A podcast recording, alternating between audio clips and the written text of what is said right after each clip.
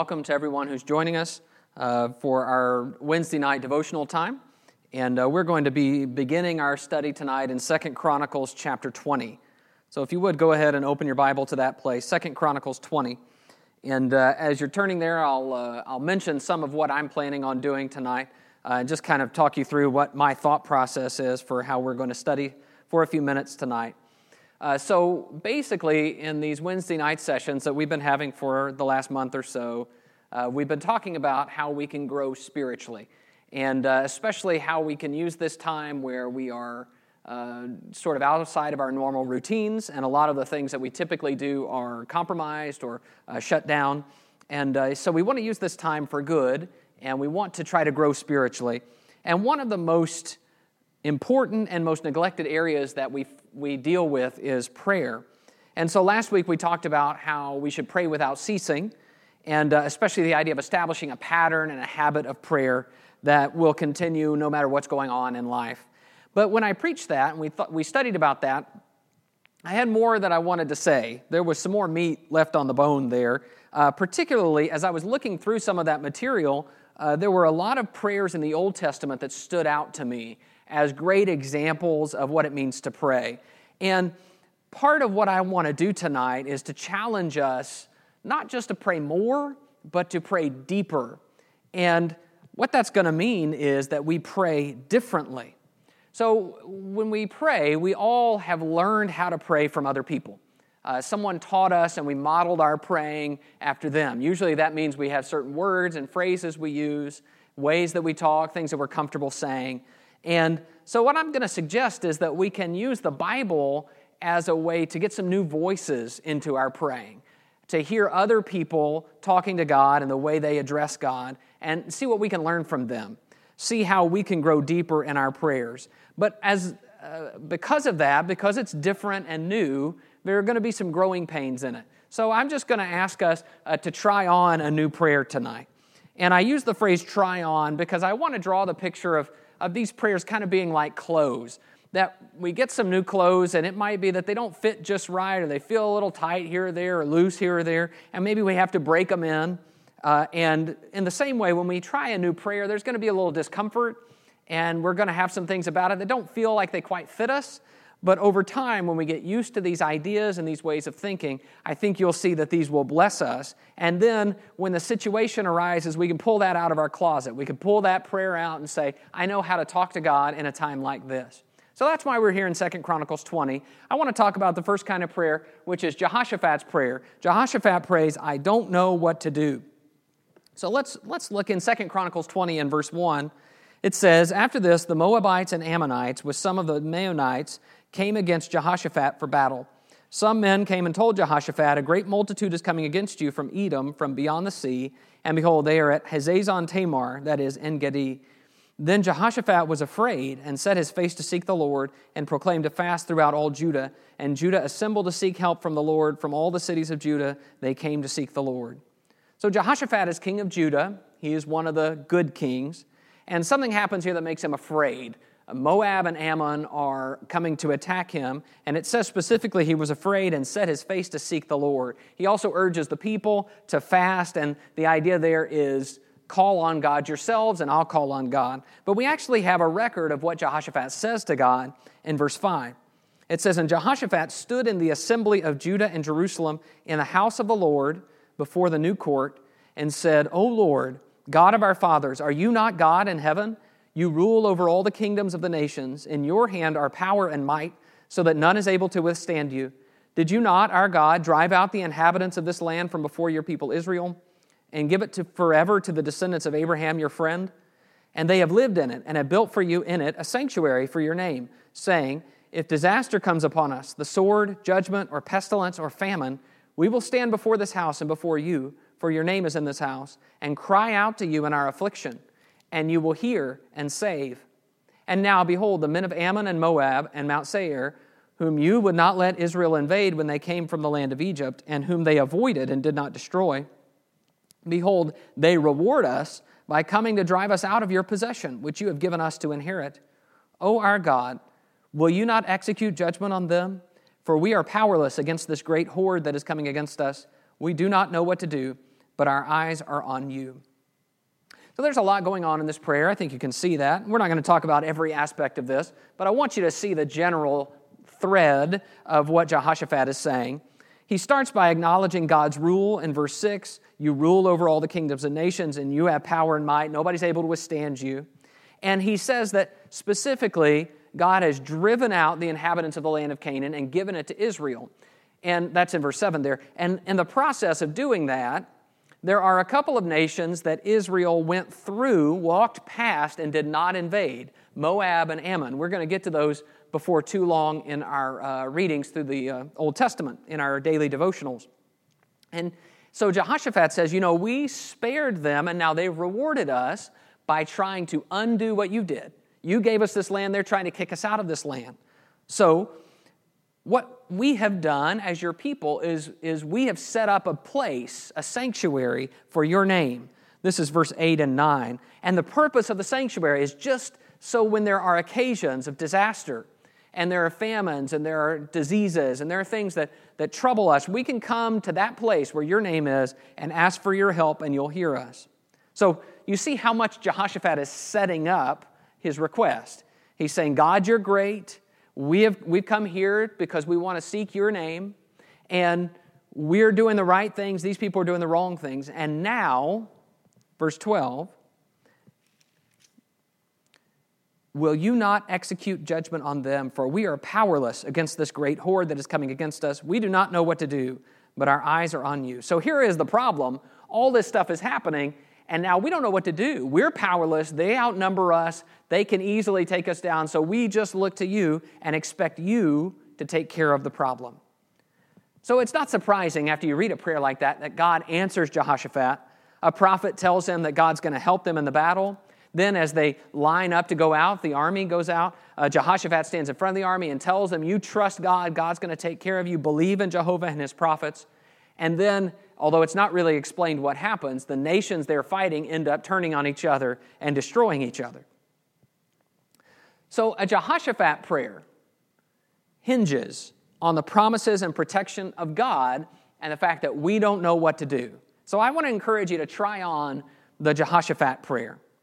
Now, I'm not saying when I say this, I want to be clear, I'm not saying that we can only pray to God when there are things that we don't know what to do about. I mean, we can obviously pray when we have some idea of what to do. In fact, we may still have ideas and ask for God's help. It's just that there is some humility in the desperation that you hear in this idea. I don't know what to do. And that humility is something we have a hard time getting a handle on and hanging on to. So, this is the kind of prayer that gets us in touch with that sense of humility. So, you pray the Jehoshaphat prayer. When you think about the problems you have, or the spiritual weaknesses that you have, or the circumstances that you have, or the inadequacies you feel, and you say, I need help. I don't know what to do. So I, just sketched out a few uh, examples of this. A Jehoshaphat prayer would be something like this uh, Father, you've given me these children. They're a blessing. I prayed for them, and you answered my prayer. You've protected them through the years, and now I'm facing this problem with them, and I don't know how to deal with it. Maybe that's a physical problem or a mental problem or a discipline problem. I just don't know what to do. I've used my best judgment. I've done everything I know to do. I don't know what to do. My eyes are on you. That's a Jehoshaphat prayer. Father, you've taken care of me up to this point in my life. I'm trying to find work, but the economy is shut down and the bills are due. I don't know what to do, but my eyes are on you. Father, you've made me into the person I am, but I know I have weaknesses and struggles, and I want to be a better man. I want to change this thing I don't like about myself, but I don't know what to do. I want to say the right things to my family. I want to tell other people about Jesus, but I don't know what to do. My eyes are on you.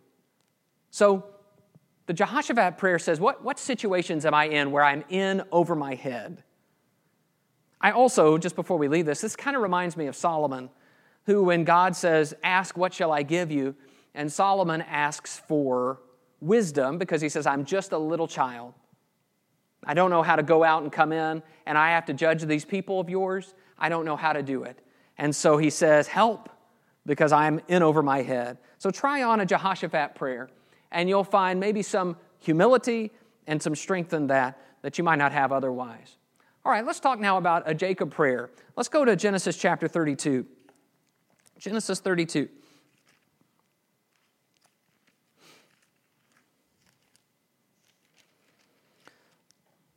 So it's been a little bit in our uh, daily devotional reading since we covered this story of, of Jacob and Esau.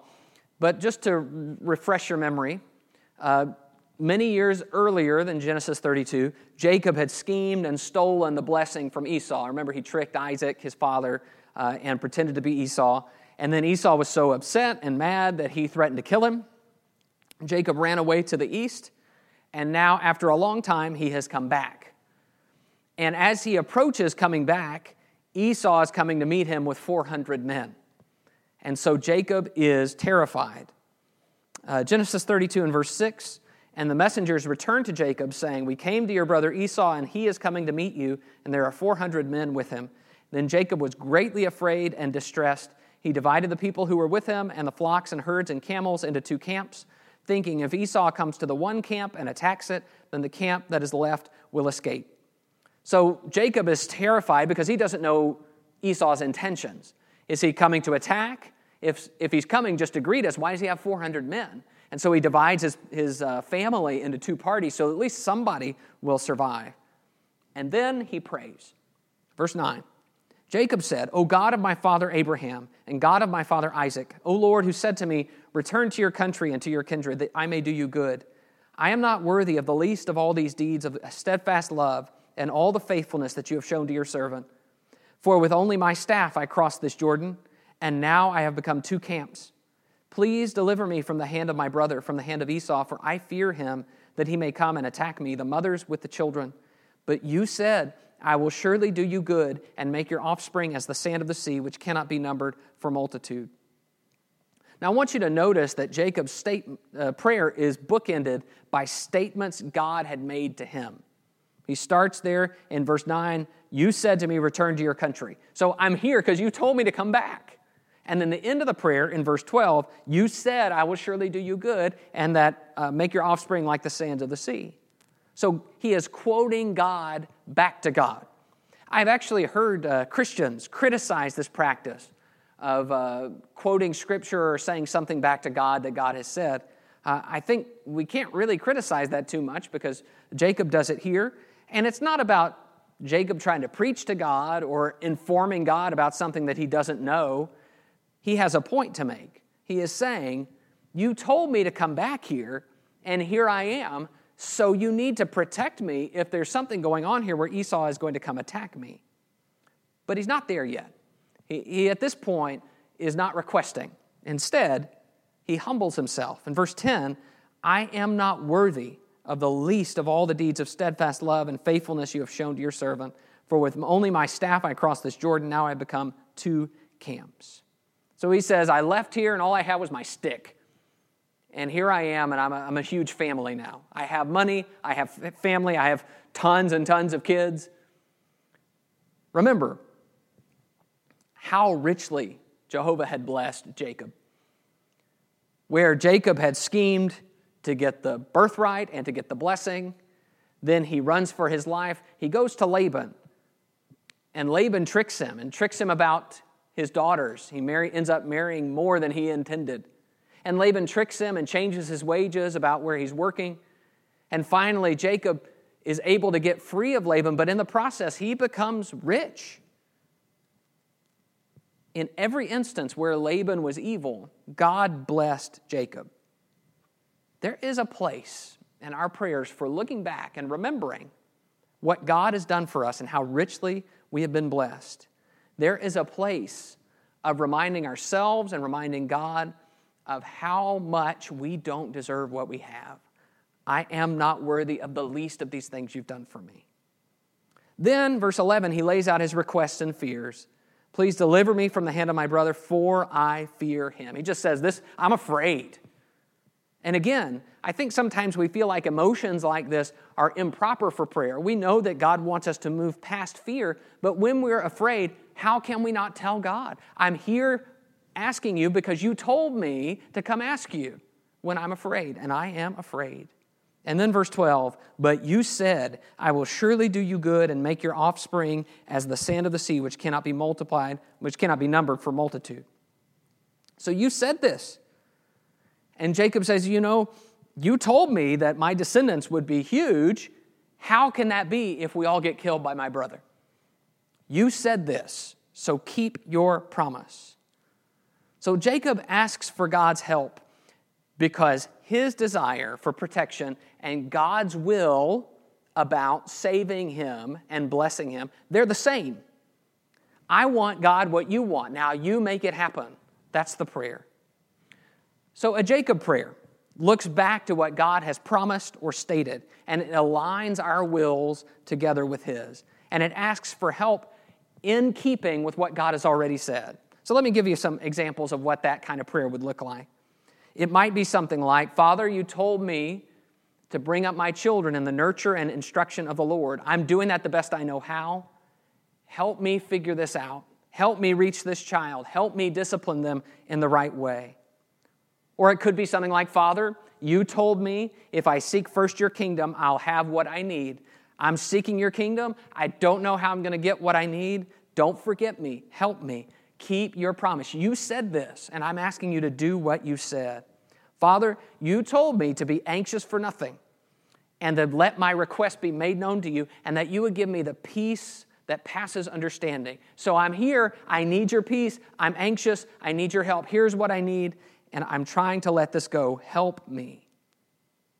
So the point of Jacob's prayer is not that God forgot what he had said, it's that we are calling on God to keep his word. And when he does come through and keep his promises, which he will, this also draws our attention to the fact that God still keeps his promises, and we can know that when that happens, it wasn't just a coincidence, it was what God did to fulfill his own word. So try on a Jacob prayer, take scripture, look at what God has said to you, and then ask. Ask for help according to what God has said. Let's go over to the book of Job, Job chapter 1. The third kind of prayer I want us to, to try on is over here in Job. And we're going to call this kind of prayer, uh, I will praise in bad news. Job chapter 1. So, just the brief introduction to Job. Job is a righteous man whom God has blessed tremendously. He has a large family, he has great wealth. And yet, that's not really why we remember Job. Job's story is a story of loss. And at Satan's instigation, Job loses almost everything. And the way it unfolds in Job 1 is it's one tragedy after another, one moment after the next. The hammer blows keep hitting. So the oxen and the donkeys are taken by raiders, and then fire from heaven burns up the sheep and the servants. The Chaldeans take the camels and kill the servants watching them, and then the house falls on all his children. And just one after the other, he absorbs these blows. Job 1 and verse 20. Then Job arose. I, I'm, I just have to suspect he's looking around. Where's the next messenger telling me the next bad thing? Then Job arose and tore his robe and shaved his head and fell on the ground and worshiped. And he said, Naked I came from my mother's womb, and naked shall I return. The Lord gave, and the Lord has taken away. Blessed be the name of the Lord. In all this, Job did not sin or charge God with wrong. So, Job's instinct when he gets all this bad news is to worship God. And this is a short prayer, but I, I think it demonstrates a tremendous maturity level. In verse 21, he says, Naked I came from my mother's womb, and naked shall I return. The Lord gave, and the Lord has taken away. Blessed be the name of the Lord. So he says, I came with nothing. What I have been given, I have been given by Jehovah. The Lord gave.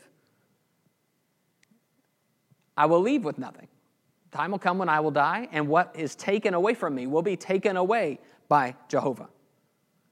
He says a little later in chapter 2 to kind of explain his mindset. He says, I, I can't only accept good things from God, I have to learn to accept bad things too. Because God is still in control when good things happen or when bad things happen.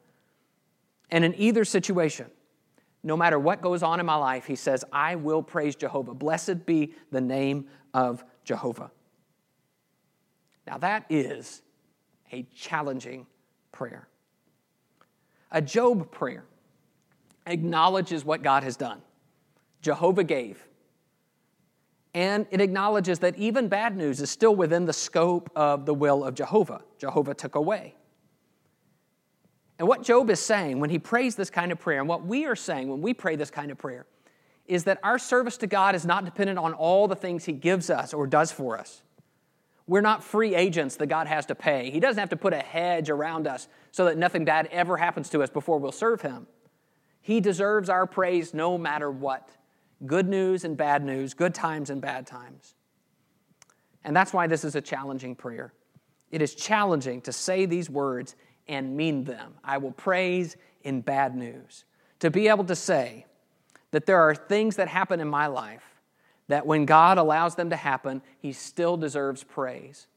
In fact, it seems to me that part of what Job is doing is saying that if I acknowledge that, that bad things have happened, then most of the time there is a blessing that now has been withdrawn. And so I can thank God for the blessing without being frustrated with God for taking it away. So if there are tragedies in our lives, if I lose my job, I can thank God for the time I had a job and all the blessing it was to me. And I can say, you know, even if God decides that I don't deserve that or need that anymore, blessed be the name of the Lord. I will praise even in bad news. Or when Job is thinking about his children, you know, he has, he's lost his children, they've, they've died. To be able to say, there were good times. I'm blessed to have had the time that I had with them. The Lord gave that to me.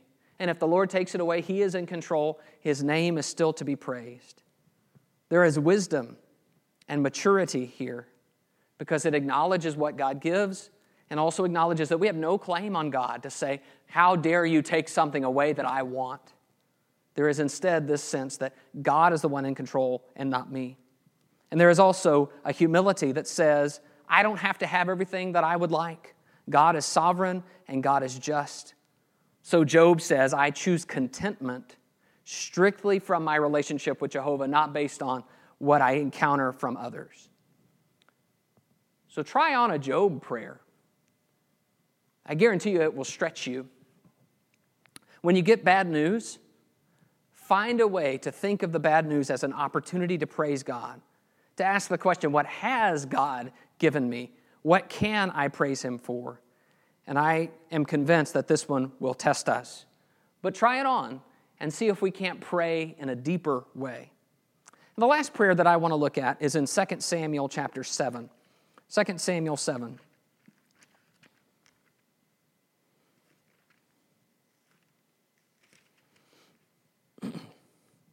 This is a prayer of David, and we're going to call it the Who Am I prayer. You'll see what I mean as we go through the, the text here. So, what happens in 2 Samuel 7 is David has asked God whether he can build a house for him. We're talking about what will later be known as the temple. And Nathan, the prophet, initially agrees, yes, go build the temple, but then goes back and says, actually, no, you're not going to build it, but your son is going to build it. He is speaking of Solomon. But God seems especially touched by this desire of David's. David wants to build him a house, and God had not asked for that. It was just something David wanted to do to honor Jehovah. So, what he says, what God says is, I'm going to build you a house, David. And he's not talking about a physical house here, he's talking about a, a dynasty, a family, a royal line that will be established forever. And he talks about that in the first oh, 17 verses here uh, in uh, 2 Samuel 7. And I, I want to read together for uh, just a minute this last section, beginning in verse 18, and see how David responds by praying. 2 Samuel 7 18. Then King David went in and sat before the Lord and said, Who am I, O Lord God, and what is my house that you have brought me thus far? And yet this was a small thing in your eyes, O Lord God. You have spoken also of your servant's house for a great while to come, and this instru- is instruction for mankind, O Lord God. And what more can David say to you? For you know your servant, O Lord God, because of your promise and according to your own heart you have brought about all this greatness to make your servant know it. Therefore, you are great, O Lord God, for there is none like you, and there is no God besides you, according to all that we have heard with our ears. And who is like your people Israel, the one nation on earth, whom God went to redeem to be his people, making himself a name and doing for them great and awesome things by driving out before your people, whom you redeemed for yourself from Egypt, a nation and its gods. And you established for yourself your people Israel to be your people forever. And you, O Lord, became their God. And now, O Lord God, confirm forever the word that you have spoken concerning your servant and concerning his house, and do as you have spoken. And your name will be magnified forever, saying, The Lord of hosts is God over Israel and the house of your servant David will be established before you. For you, O Lord of hosts, the God of Israel, have made this revelation to your servant, saying, I will build to you a house. Therefore, your servant has found courage to pray this prayer to you. And now, O Lord God, you are God, and your words are true, and you have promised this good thing to your servant. Now, therefore, may it please you to bless the house of your servant, so that it may continue forever before you. For you, O Lord God, have spoken, and with your blessing shall the house of your servant be blessed forever. On one level, you can say this is a prayer that says, thanks. There's a little more to it there, though. It's a lot longer and sounds a lot nicer than just thank you. David is overwhelmed by God showering this blessing on him. And he asks the question in verse 18 Who am I? And what is my house that you have brought me thus far? Now, when he says that, what he's talking about is back in verse 8, God had said to him, I took you from the pasture, from following the sheep, that you should be prince over my people Israel. And I've been with you wherever you went. And so he says, David, remember how this all began? Little shepherd boy. Remember how this all began with five stones and a sling? I did that for you. I brought you from watching the sheep, and I've made you king, and I've made you an awesome king. And now I'm going to make you a house. And David says, Who am I? What is my house that you've done all this for me? And yet he says, This is small to you, God. And, and you're talking about things years in the future, people that haven't been born yet, and how you're going to take care of them. And David says, I'm just honored. What else can I say? You are great, and what you're doing is just to the glory of your name. So he has really just this one request in verse 25, he asks God to confirm forever the word he has spoken. And then in verse 29, that um, he now therefore may it please you to bless the house of your servant so that it may continue forever before you. Bless me in the way that you've said. So David's prayer, the, the who am I prayer, starts with this acknowledgement of all that God has done for him he says, I am beyond flattered. I am humbled. Who am I? Why would you do all this for me? It reminds me of what, when David says, this is in Psalm 8, uh, What is man? That you're mindful of him, the Son of Man, that you visit him. You made him a little lower than the angels. But it's much more personal than what is man. It's who am I? Of all the men, what makes me so different from others that you would bless me this way? This is a prayer we pray when we receive a blessing because we acknowledge the blessing and we acknowledge our unworthiness. Especially, it seems to me, to be a blessing when we receive something that is outside the norm or outside what we would expect. And the challenge of this prayer, the Who Am I prayer, is that David's language doesn't allow us any room to assume that we deserve the good things God gives us. It's all His, it's up to Him, His will. We are just sinners. We have no claim on God. So I encourage you, as you experience good things in your life, as you have people do things for you, as you have things work out for you, as you look at things and you say, I'm not sure exactly why it happened that way, to pray a David prayer in gratitude to God. Try that on and see how your language and your thoughts can be changed by asking the question, Who am I? So, those are the four prayers I want to talk about. I just want to say a couple of things and we'll be done for tonight. As I did some work in these prayers this week, I noticed something really powerful. In every one of these prayers, there is some kind of acknowledgement of what God has done. Jehoshaphat starts with that long recounting of how God had brought them into the land. Uh, Jacob talks about all that God had done for him, particularly. I crossed the Jordan with just my staff, and now I've come back and I'm, I'm two parties. Job talks about the Lord gave. And David talks about how he has come so far and God has blessed him so richly. In fact, even when they're making requests, every request is couched in the idea of what God has already done. And I think that's a practice that we might need to adopt. Before we ask for more, maybe there should be a time where we acknowledge what's already been given. In each prayer, there is some acknowledgement of our insufficiency and dependency. I don't know if you caught that. Obviously, Jehoshaphat, I don't know what to do. Here's Jacob says, I'm utterly unworthy of all the kindness that you've given me. Here is Job who says, I, I came here naked and I'll go naked. And here is David who says, Who am I? What have I done to deserve any of this? It seems to me that it would be worth our time and effort to acknowledge our insufficiency and weakness when we pray to God. We don't like those terms. Uh, we don't like to think of ourselves as weak or insufficient in any way. And yet, that is the fundamental way we approach God. We are always weak and insufficient, particularly when we are compared to Him. And in each prayer, where a request is made, there appears to be a good reason why these people give as to why God should answer their prayer. Give me this because.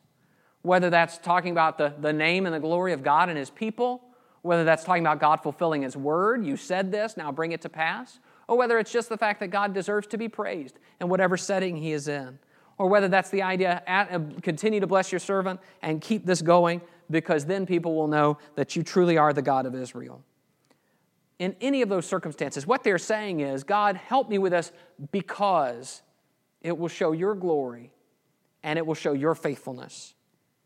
It seems to me it would be a good practice for us to learn how to ask for things and then talk to God about why those things should happen. Maybe that's because God's already made promises and this would fulfill them. Or maybe it's because in some way we see God's glory increasing if He were to answer our prayers. But here is my encouragement stretch yourself. Try on a new prayer. Walk around in it for a little while. Break it in. Get used to the feel of it. Get used to the thoughts and expressions and challenge yourself in this. Let's grow by trying on some new prayers. Would you pray with me about that? And we'll be done for our study tonight. Our God and Father, we are so thankful to you. You have in so many ways blessed us. You have given us life. You have sustained us down to this very night. You have helped us in so many ways, many of which we don't acknowledge or remember. And even now, we can gather as your people, we can open your word together, we can think about your will. We can unite as brothers and sisters in Christ because long before we were born, you sent your Son to die for our sins. You've preserved that message of your love for us so that through the ages, so many have been touched by it and their lives changed by it. And that those of us who have submitted to it, we now have hope and direction for our lives.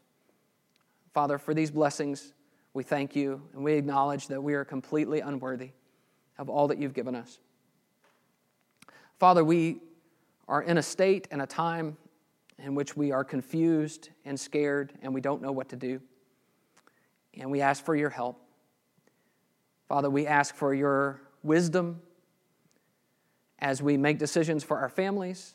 We ask for wisdom for those who are leading us, that they will make decisions that will help us and be in our best interests.